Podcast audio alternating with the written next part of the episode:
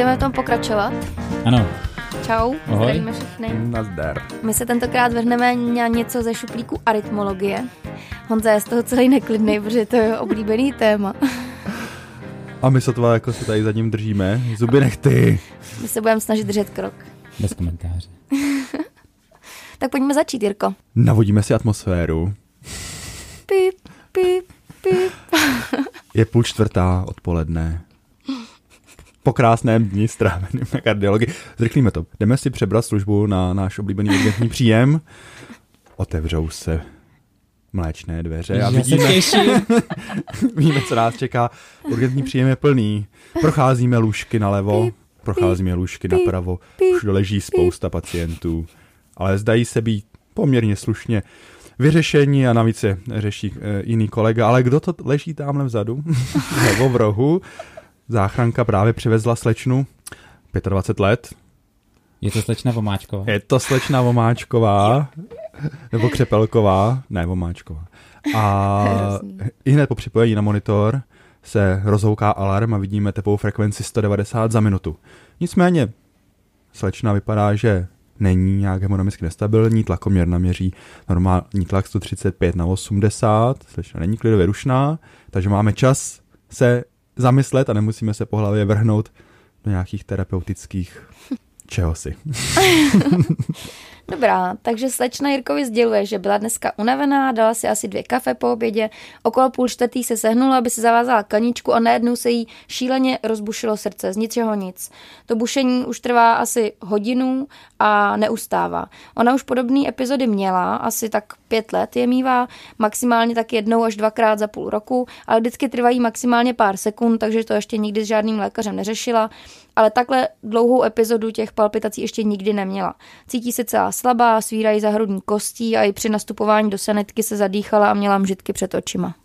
S ničím se neléčí, kromě sezónní alergické rýmy. V osobní nebo v rodinné anamnéze nic zásadního nemá a žádné léky dlouhodobě neužívá.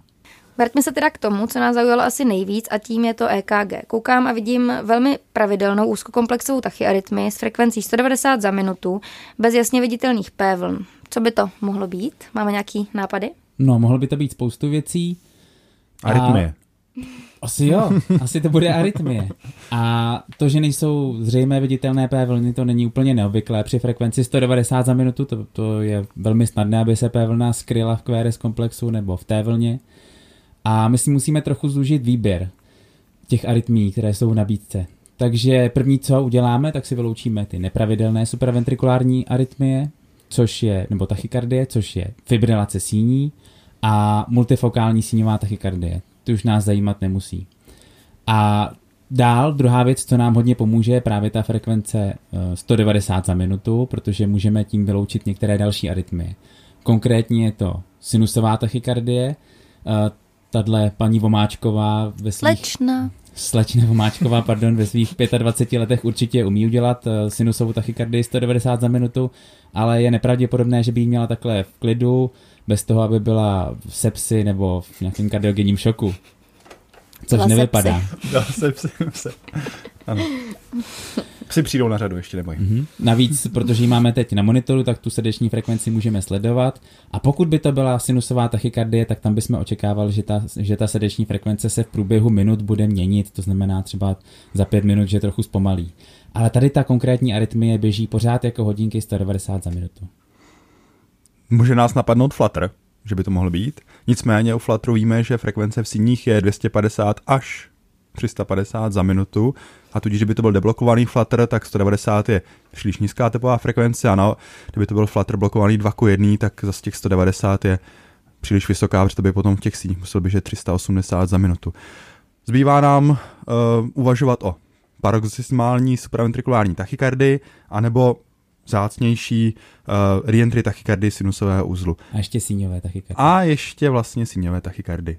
A vzhledem k tomu, že tady máme mladou slečnu, která se doposud s ničím neléčila, vezmeme to čistě statisticky, tak nám zůstává, že se pravděpodobně jedná o paroxysmální supraventrikulární tachykardii a pokud zůstaneme u té statistiky, tak pravděpodobnější je, že se jedná o ten typ, který je spojený s AV uzlem, čili AV nodální reentry tachykardie. Hmm. Ještě vypíchněme ten údaj o tom, že slečna vypila kávu, což je docela typický a že se taky Markéta je tak pyšná na tu kazuistiku, jo. že tam je ta zmínka o kávě.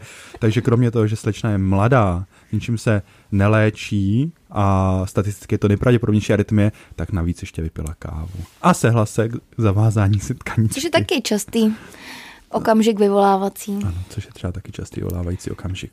Pojďme si říct teda ještě něco více o AVNRT. Dobře, takže AV nodální reentry tachykardie je úzkokomplexová pravidelná supraventrikulární tachykardie, která ve většině případů běží kolem 140 až 250 za minutu. Eh, je výrazně častější než AV, reentry tachykardie. Eh, ten poměr je 90% k 10%. A typicky se objevuje ve středním věku, ale může se objevit i v mladém věku, nebo třeba jsme měli i pacientku, které se poprvé objevila AV nodální reentry tachykardie asi v 90 letech, takže kdykoliv. Přičemž 75% eh, pacientů jsou ženy, a většinou, když těmhle pacientům uděláme echo nebo nějaké jiné vyšetření srdce, tak najdeme strukturálně normální nález. Uh, nejčastěji tato arytmie je spouštěna síňovou extrasystolou, přičemž tyhle síňové extrasystoly jsou častější, když je někdo dehydratovaný, vyčerpaný, pije kávu nebo hodně alkoholu a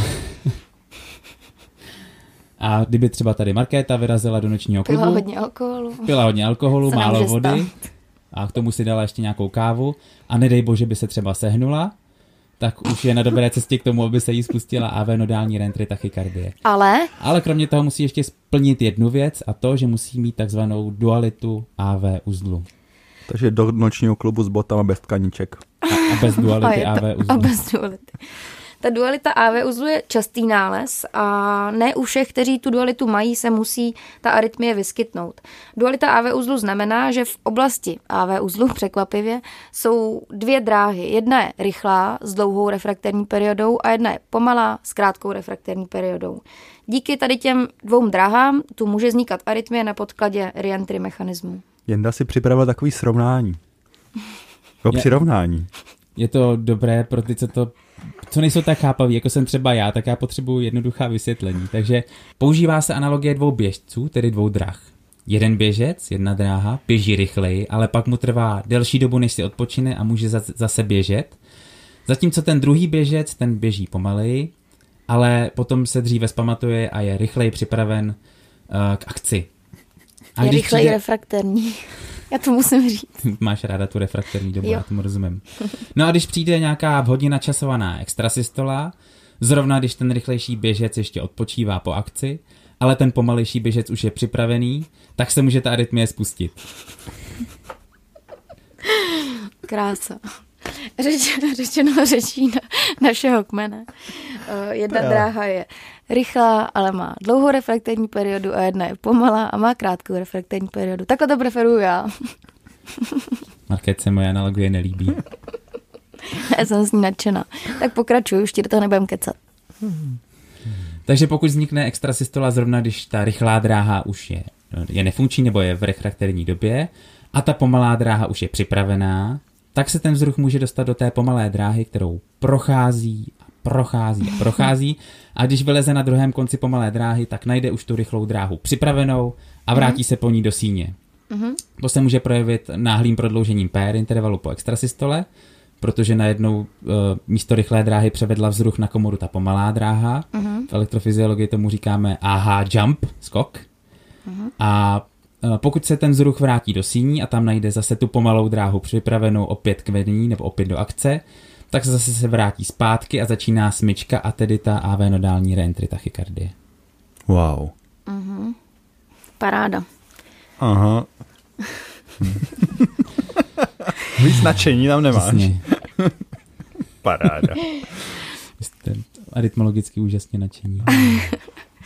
My si jenom v rychlosti řekneme, že ta avoneroto se dělí na tři typy. Nejčastější typ je slow fast avoneroto, také se jí říká typická avoneroto. Je to, vzniká to přesně na tom podkladě, který říkal Honza, to znamená, to jsou ten rychlý a pomalý běžec. Pokud vidíme P vlny v této arytmii, tak se vyskytují těsně za QRS komplexem. Je to kvůli tomu, že ten signál se na komory sice šířil pomalou dráhu, ale na síně se potom dostane rychletou, rychlou dráhou.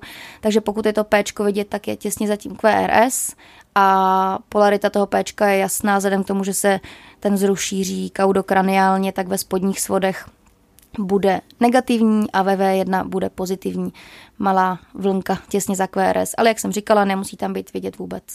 Z toho, co jsme teď řekli, vyplývá, že ta síň se stahuje skoro ve stejnou chvíli jako komora a stahuje se ale tím pádem proti uzavřeným AV chlopním. Takže u tady té arytmie můžeme pozorovat takzvaný frog sign a jak jsem byla poučena, tak to není tím, že máte tak silný palpitace, jako když máte žábu za hrudní kostí, ale frog sign je, že vlastně vám uh, nabíhají velké cévy na krku tím, jak uh, ty síně ne, nepumpují krev dopředu, ale vrací se vám horní dutou žilou do těch žil, co jsou na krku. Jugulární žíly. co tam je na Jugulární žíly. Dobře. Tak my radši pokročíme. Ještě jsou další dva typy, ty tady nebudeme úplně rozebírat, protože stejně ve finále se ty jednotlivé potypy a VNR to rozliší až na katetrizačním sále při elektrofyziologickém vyšetření. A co teda budeme dělat s naší pacientkou? No nejprve se vraťme k tomu, co nás zajímalo úplně na začátku. Je pacientka hemodynamicky stabilní? Protože pokud bychom si na tuto otázku v úvodu odpověděli ne, pacientka stabilní není, rozvíjí se u ní příznaky srdečního selhání, tak eh, nebudeme rozhodně tak v klidu a vyptávat se na její anamnézu, ale rovnou přistoupíme k elektrické kardioverzi. To jsme ale zvolili variantu extrémní, která je v těchto případech spíš raritní. A pak, když nastane, tak stejně taky pacient patří do rukou intenzivisty, lomeno anesteziologa. Zažil jste někdy, Jirko? Tak ne. Ne, ne, ne, nemusel jsem dělat elektrickou kardioverzi a VNRT. A pak k tomu přistupujeme jako, jako jakékoliv jiné kardioverzi, čili to si řekneme někdy anestetik, a synchronizovaného výboje a o tom si budeme povídat někdy příště. Dobře. My jsme teda rádi, že naše pacientka naštěstí zatím elektrickou kardioverzi nepotřebuje a pojďme začít teda co nejméně invazivně. Jako první bych zkusila vagové manévry, protože jsme si říkali, že součástí AVNRT okruhu eh, je i AV uzel a právě jeho vedení umíme vagový, vagovými manévry zpomalit. A nejenom zpomalit, nebo vedení zpomalit a po sebe to zrušit. Ale i vyřešit. Tak. Právě vagové manévry jsou skvělou příležitostí, aby se kardiolog ukázal na urgentním příjmu jako deus ex machina, který přistupuje k lůžku a přikládáním rukou na pacienta toho pacienta vyléčí. Už se to několikrát Jirka povedlo. takhle léčí denně. To, to je mesmerismus, ne? Tohle. mesmerismus. No. Co to je? No to bylo tady to ovlivňování doteky a podobně. Jo, no tak. Takový ty léčivé ruce. Teď vás vylečím. Teď to vyřešíme. Ne, tak vagové manévry jsou obecně manévry, které vedou k tomu, že eh, podrážíme uh, nervus vagus, jako hlavní, jako uh, hlavní nebo nerv parasympatiku a parasympatikus, jak víme, tak má na kardiovaskulární systém takový vliv, že snižuje uh, srdeční automaci, snižuje frekvenci sinusového uzlu, v případě AV uzlu zpomaluje vedení AV uzlem a, a s, prodlužuje jeho refrakteritu, což jsou, jak víme, že tady ta arytmie probíhá v AV uzlu, takže léčíme tím pádem přímo v místě, kde ta arytmie vzniká. Mezi vagové manévry řadíme tak asi nejčastěji používané Valsauf manévr, mm-hmm. masáž karotického synu. Co dál tam máš? Mezi ty méně časté uh, jako je tlak na oční uh, bulvy. bulvy. Nedoporučujeme u pacientů s glaukomem. Nepodaruje, ano. Mm-hmm. Uh, uh, namáčení obličeje do ledové vody. Uh, tlak na, uh, tlak na varlata. Přímě. to si... Tlak na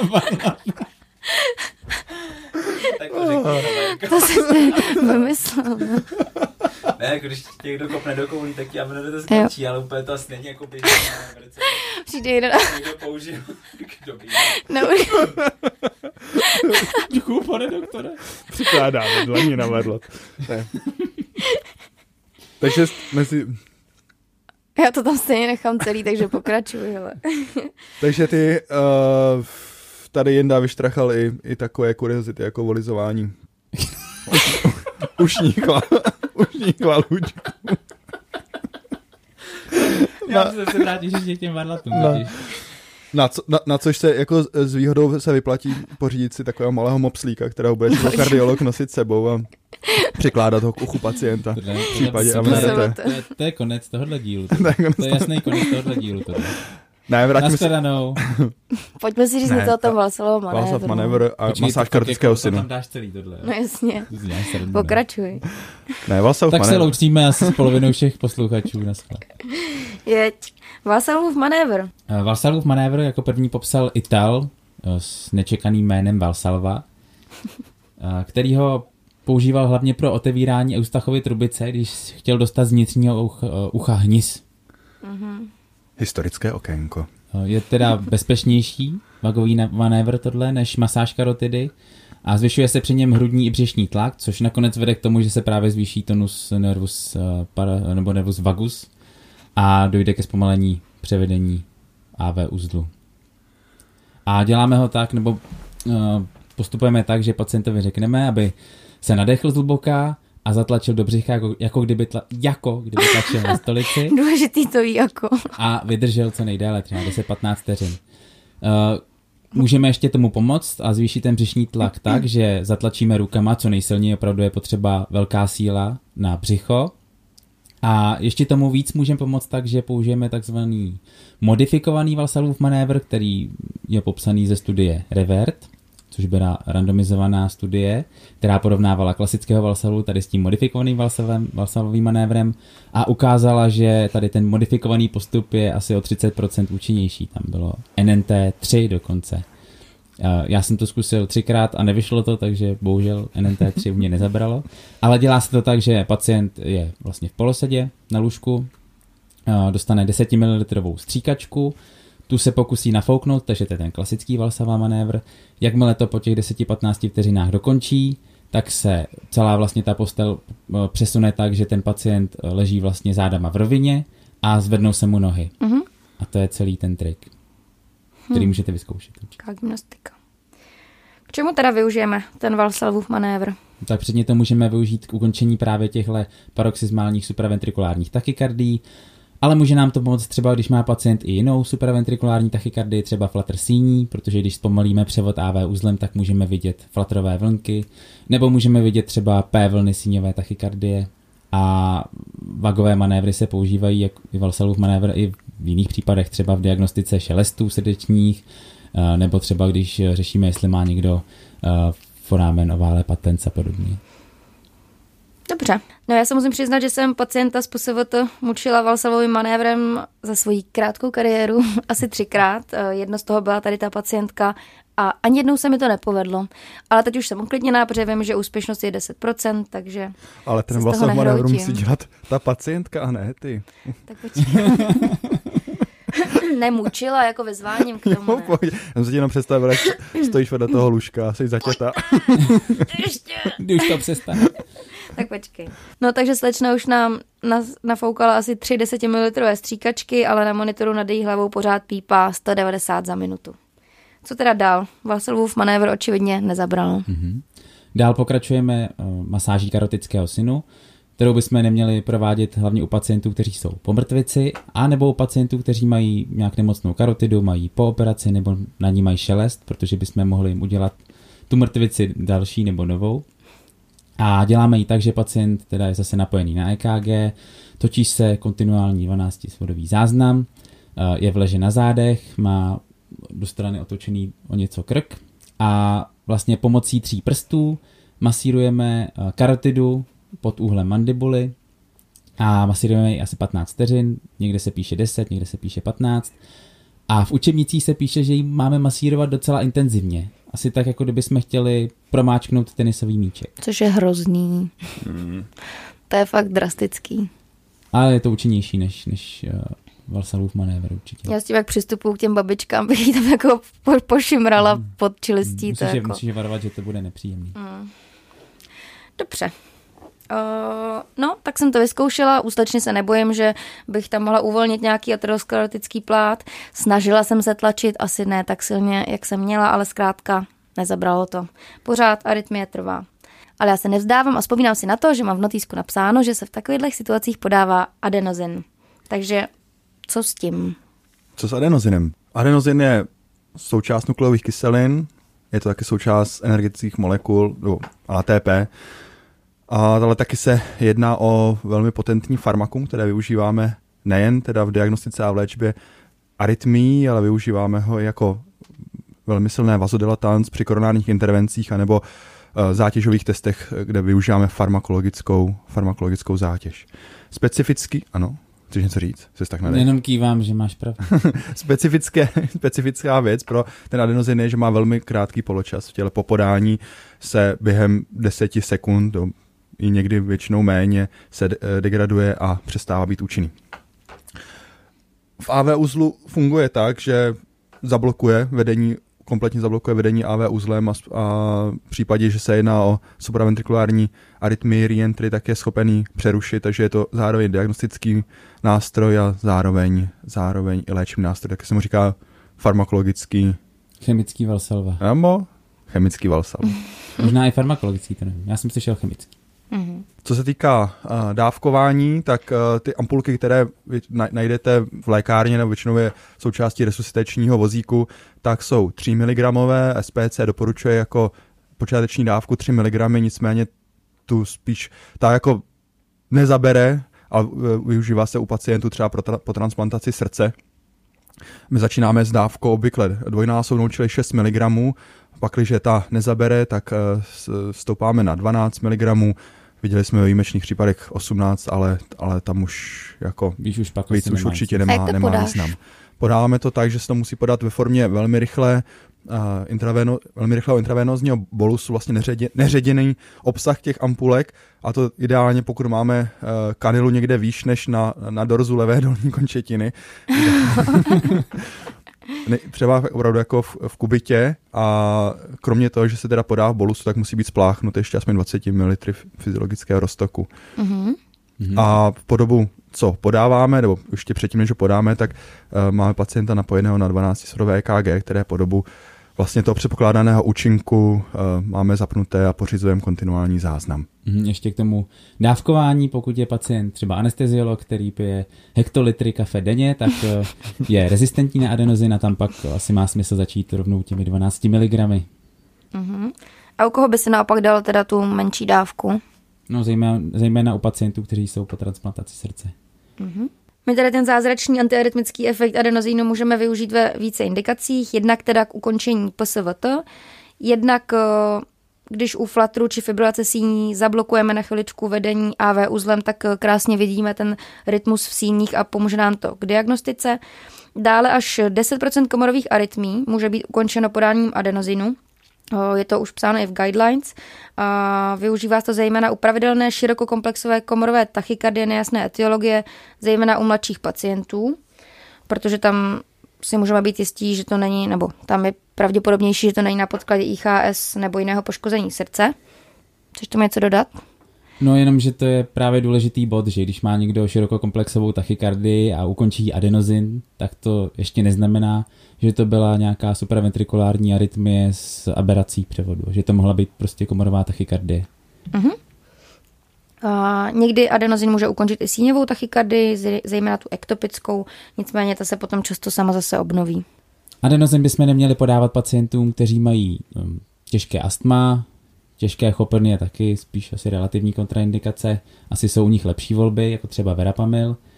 A uh, pak jsou takové jako asi celkem jasné kontraindikace, jakože nemáme podávat adenozin pacientům, kteří mají AV blokádu druhého a třetího stupně, nebo které mají torzády a podobně. A důležité je určitě ještě zmínit, že by adenozin neměli dostat pacienti, kteří mají fibrilaci síní a zároveň preexcitaci, což je taková zvláštní arytmie, které se říká někdy FBI, tachykardie, fast, broad, irregular, mm-hmm.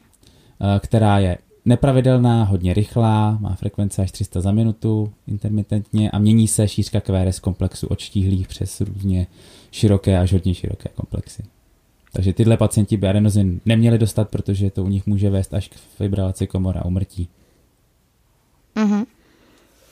Teď jsi mě uklidnil. no, ta, tahle arytmie naštěstí, když ji člověk dvakrát, třikrát vidí, tak už ji pozná potom vždycky na EKG. A jak teda léčit, když už jsme u, to, u té FBI, nebo se k ní dostaneme v příštím díle někdy? Necháme to na příští Necháme to na příště. Dobře. FBI bude příště. Uh, my teda tím, jak podáme adenozín, tak uh, přerušíme AV převod, což může na tom EKG vypadat někdy docela dramaticky. V podstatě je tam asystolická pauza.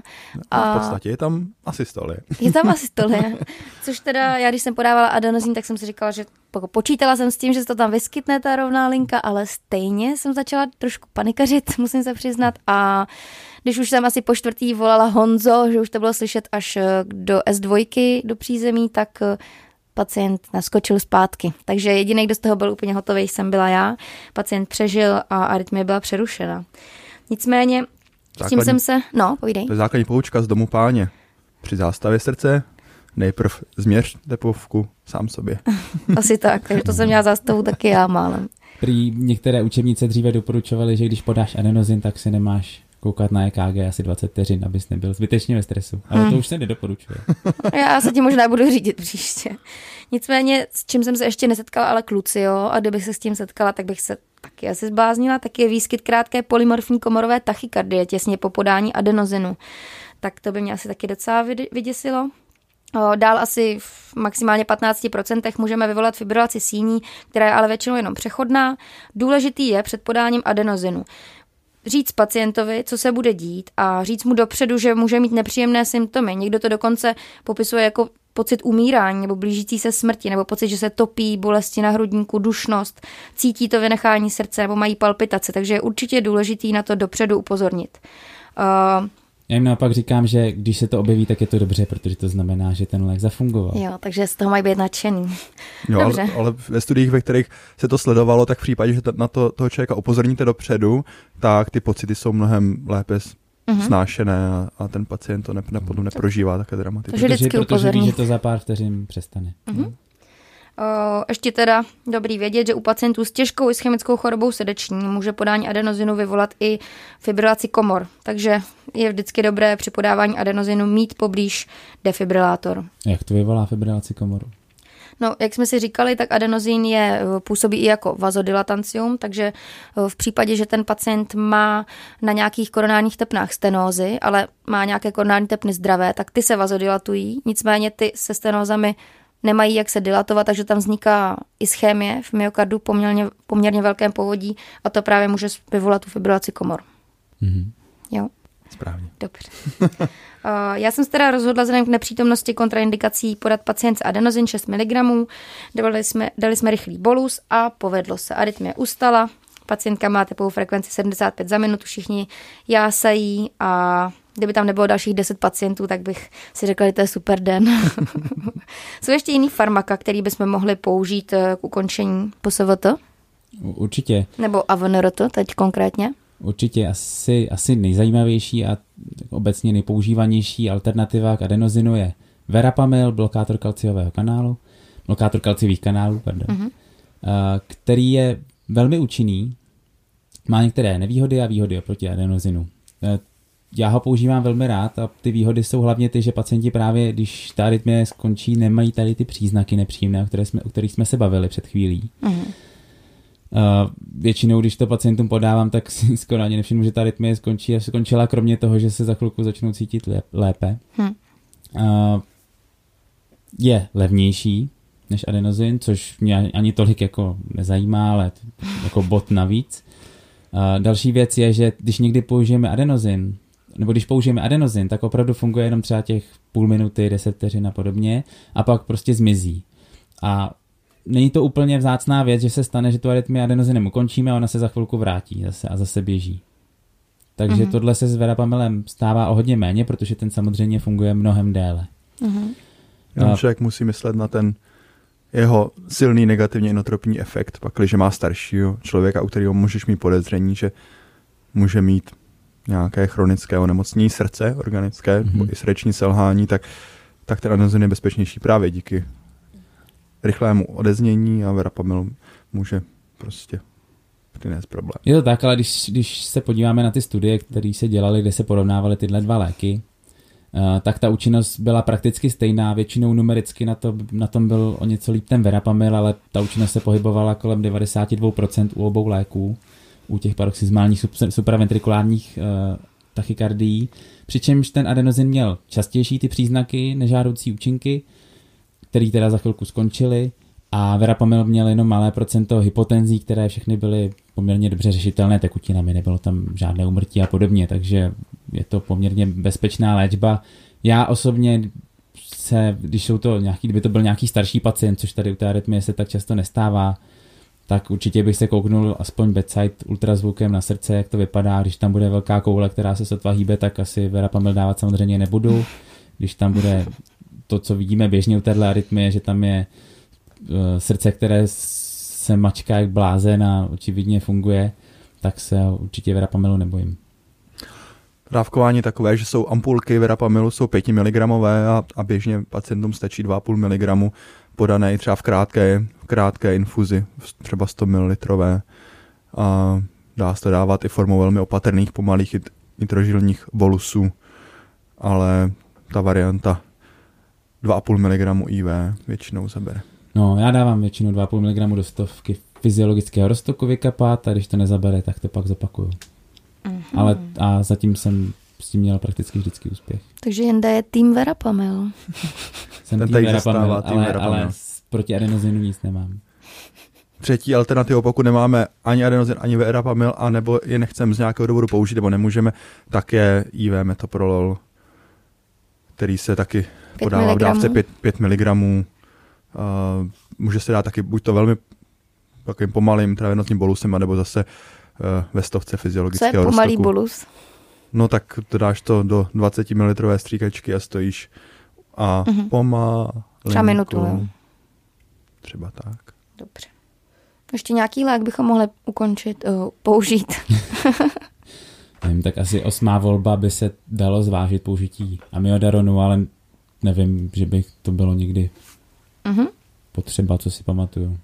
Dobře, takže už jsme se dostali do fáze, kdy přemýšlím, jak pacientku pustit domů, určitě hospitalizovat ji nebudem, není k tomu žádná indikace. A co jí teda napíšu do zprávy, jaký bude ideální další postup? Tak pokud přichází poprvé, je to vlastně její první seznámení s touhle arytmí, tak na prvním místě by mělo být poučení o tom, o povaze toho nemocnění, čili uh, vysvětlit, že se jedná sice o poruchu srdečního rytmu, nicméně není to porucha srdečního rytmu život ohrožující, pak, že se jedná o AVNRT, nebo tomu to vypadá s velkou pravděpodobností, že se jedná o AVNRT, a že s takovou arytmí se uh, může Eh, dát žít i bez, bez dalších jakoby léčebných zásahů, pokud uh, frekvence těch uh, epizod není taková, že prostě hmm. to vede, k, uh, řekněme, ke snížení kvality života. Hmm. No. Je, je legitimní už po první, uh, po první epizodě, ale pokud třeba v minulosti mývá opakovaně palpitace, jí nabídnout možnost elektrofyziologického vyšetření s případnou, potom s případnou radiofrekvenční ablací, která má která je poměr, jako vysoce bezpečná, vysoce účinná léčba supraventrikulárních arytmí mm-hmm. a nebo jí nabídnout farmakoterapii, která nemá úplně tak vysokou účinnost, ale má šanci snížit incidenci těch příhod. Co se týká té farmakoterapie, kterou můžeme pacientům nabídnout, tak můžou užívat beta-blokátor, který snižuje incidenci těch spouštěcích extrasystol a taky ovlivňuje uh, vedení vzruchu tím AV uzlem. A můžeme jim nabídnout léčbu v podobě pill in the pocket, v podobě kalciového blokátoru, verapamilu a co ještě tě napadá? No asi i obráceně, můžeme dlouhodobě jim dávat verapamil a můžeme the pocket beta blokátor. Takže tak. Tak je to možný. Taky obojí je možné. No. Propafenon se někdy přidává, když to nestačí, ale naprostá většina pacientů si, si volí elektrofyziologické vyšetření s případnou radiofrekvenční ablací. To si zvolila i naše pacientka, protože sice měla v posledních pěti letech ty paroxizmy krátké, ale tady ten poslední tak vyděsil a nechtěla by prostě někde na dovolený řešit podobné obtíže, tak se rozhodla, že přijde, takže jsme ji zařadili na waiting list. A jakou má šanci, že ta ablace u ní bude úspěšná?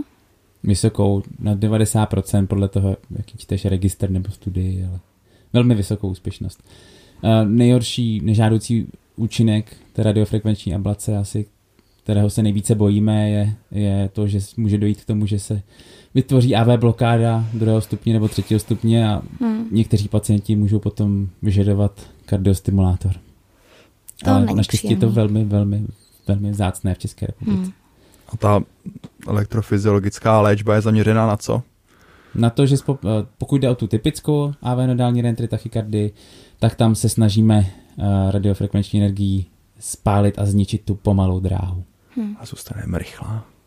Přijde Dřív, dřív z začátku se pálila, no, jako v těch prapočátcích se pálila ta rychlá dráha, Aha. ale tam byla právě, tam bylo vyšší riziko té AV blokády, takže potom, když se přešlo tady na tu pomalou dráhu, přijde neuvěřitelný, jako jak se tam můžete trefit v tom pidi AV uzlu na jednu dráhu. Jako nechápu. No, není to zase, ta, ta dráha jako má docela dost vláken, není to úplně tak ultra těžký trefit u někoho Hmm. a ty máš pár možností, a to, to asi tady nebudem rozebírat, jak, jaký možnosti máš, aby si ověřil, jestli jsi na správném místě a nejsi moc vysoko. Aby se Honza moc rozdělal. Už mu zase eh, Stávají stávají chlupy na ty rukou. chlupy na hrudníku. To nikdo neříkal. Na rukou. No, zase, to nikdo, Ne, na to hrudníku, nikdo na neříkal rukou. tady, to je marketing bez skripty předtím. Tohle máš to Já úplně vidím, jak... Tak my se loučíme. Bylo to krásné. Tak my se loučíme. Bylo to krásné. Ahoj, ahoj. Tak se mějte a příště asi tušíte, co vás čeká a snad to nebude takhle dlouhý. Určitě ne. Tak jo, mějte se. Čus.